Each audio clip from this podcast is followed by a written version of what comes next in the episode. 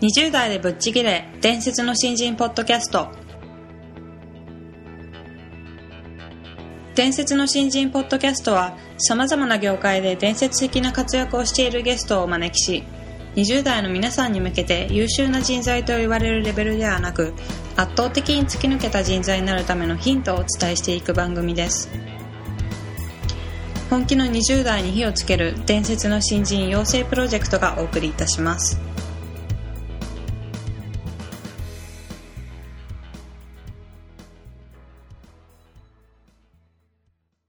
皆さんこんにちは。20代でぶっちぎれ。伝説の新人ポッドキャストへようこそ。ナビゲーターの戸谷香奈です。伝説の新人プロジェクト小宮です。よろしくお願いします。よろしくお願いします、えー今回は前回に引き続き、えー人物デザイナーの柘勲さんにゲストとしてお越しいただいております、えー本日は当事者意識が違うというテーマについてお話ししていただこうと思うんですけども、まあ、今なさっている人物デザイナーっていうお仕事もそうですけど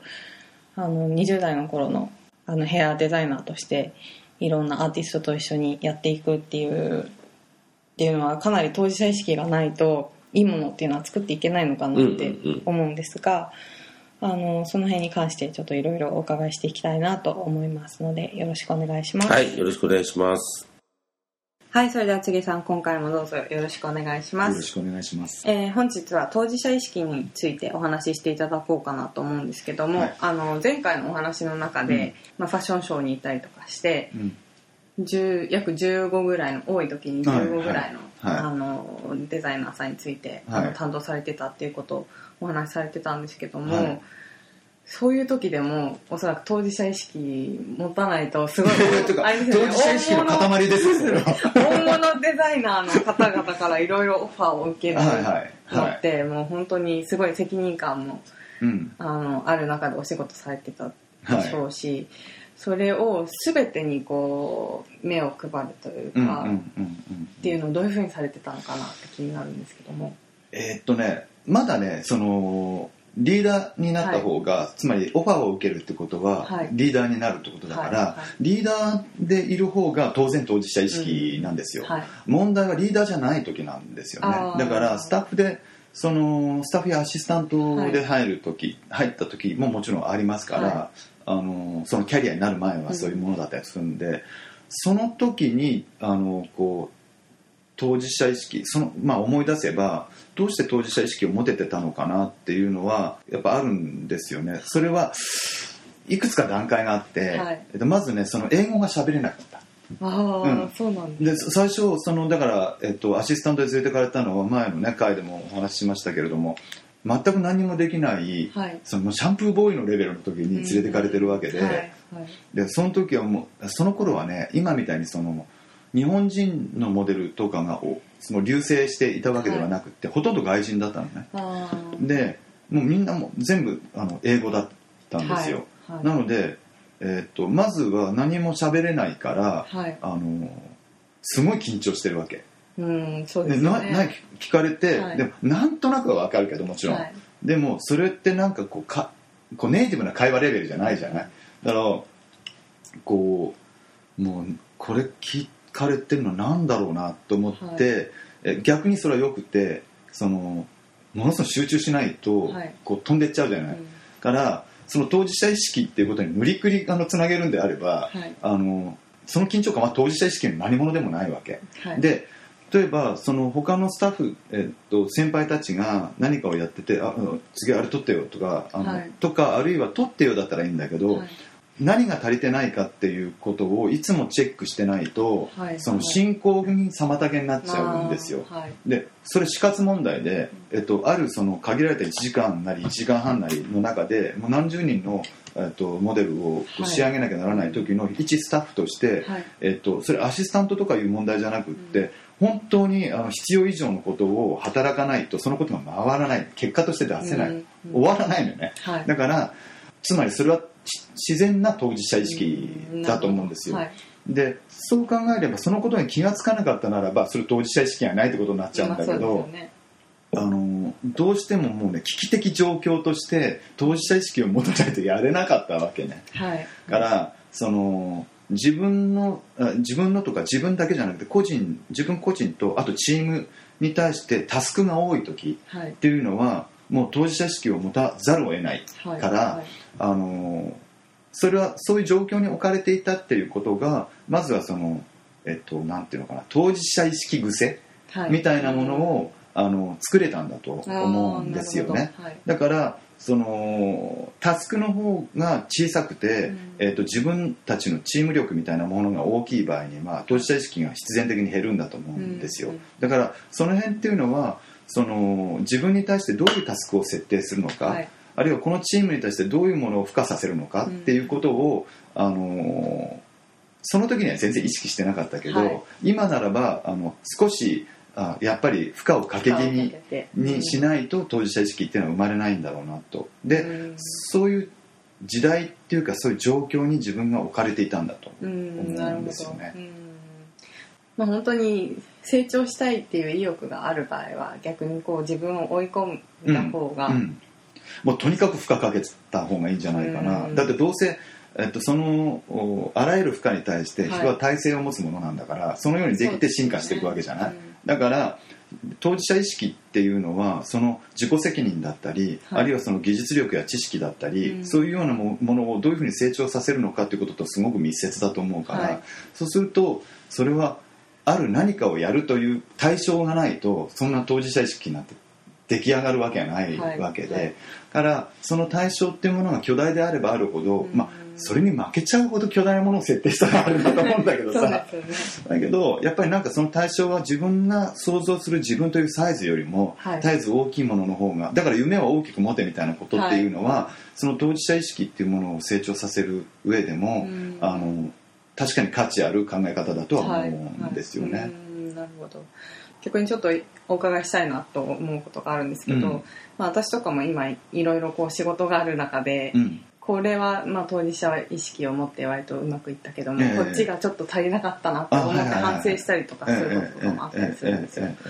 そういうのはどううまくこうあの、ね、ある。あるそれはね僕もあって例えばその自分がオファーを受けてそのやっている中で、はい、その純度の問題っていうのがあって、えー例えば、あ例えば一つの仕事だけにはい。集中して、うん。えっとそれが経済としても回って、はい。あらゆるバランスがいいことだったらそんなにあの嬉しいことないじゃないでそうすかですね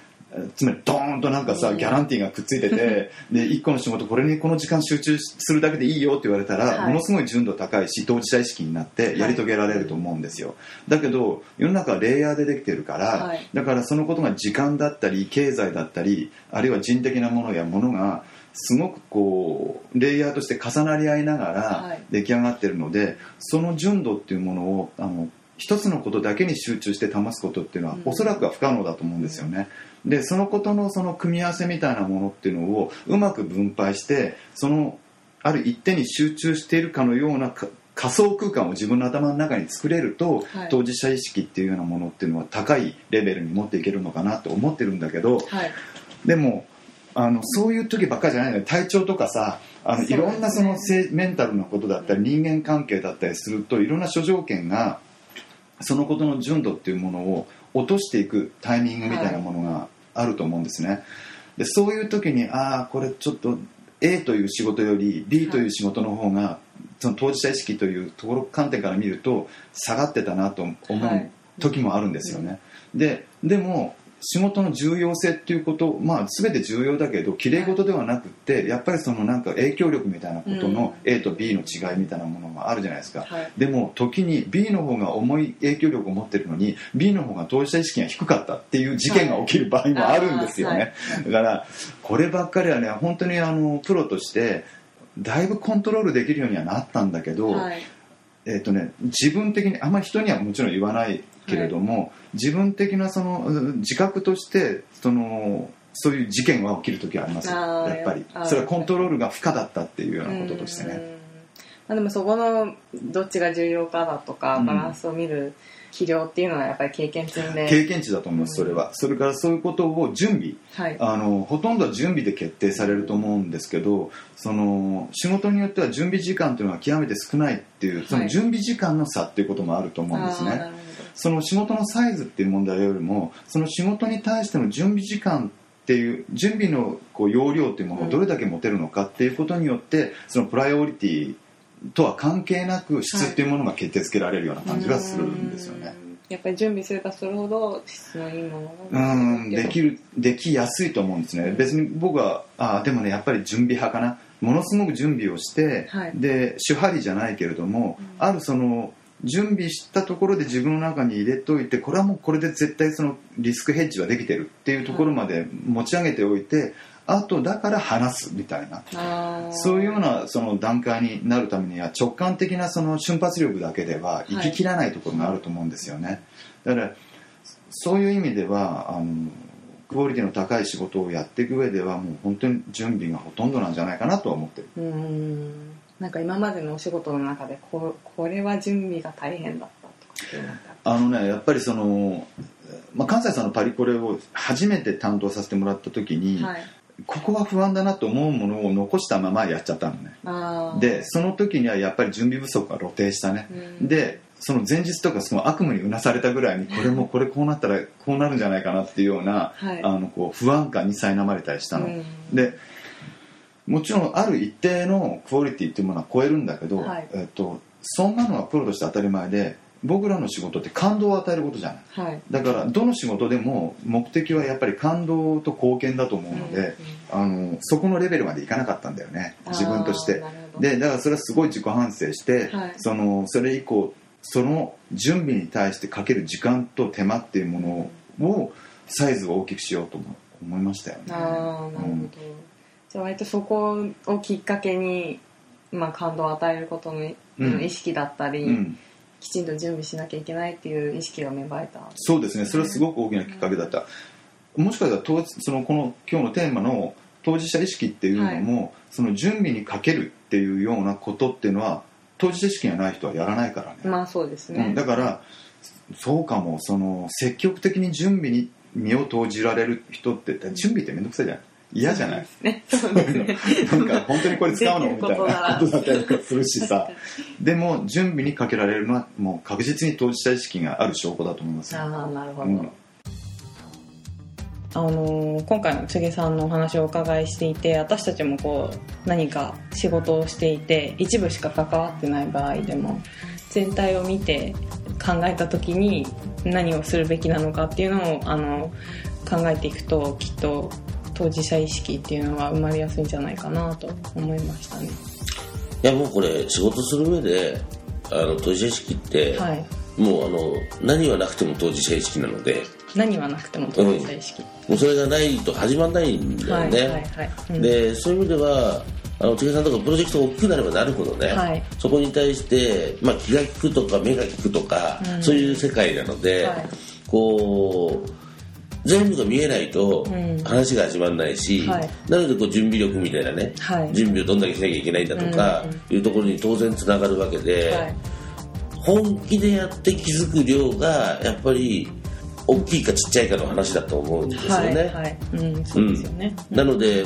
まあ、そういう意味ではもう今のこのね聞いてる方たちで言うと本気でやるっていうことと、はい、それに向けて全神経を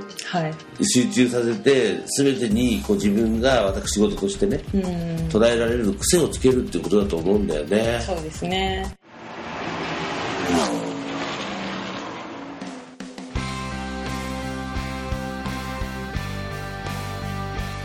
本日のトークはいかがでしたでしょうか？伝説の新人養成プロジェクトのホームページおよびに Facebook ページでは新人時代を誰よりも早く駆け抜けるためのヒントや講座情報など日々更新していますのでぜひ一度ご覧ください。検索キーワードは伝説の新人です。また集英社より出版されている伝説の新人20代でチャンスをつかみ突き抜ける人の10の違いでは20代のうちから身につけておくべき習慣について分かりやすく解説しています。ぜひ皆さんも突き抜けるための思考や行動習慣を新人時代の今にこそ自分のものにしていってくださいこの番組は伝説の新人養成プロジェクトの提供でお送りしました。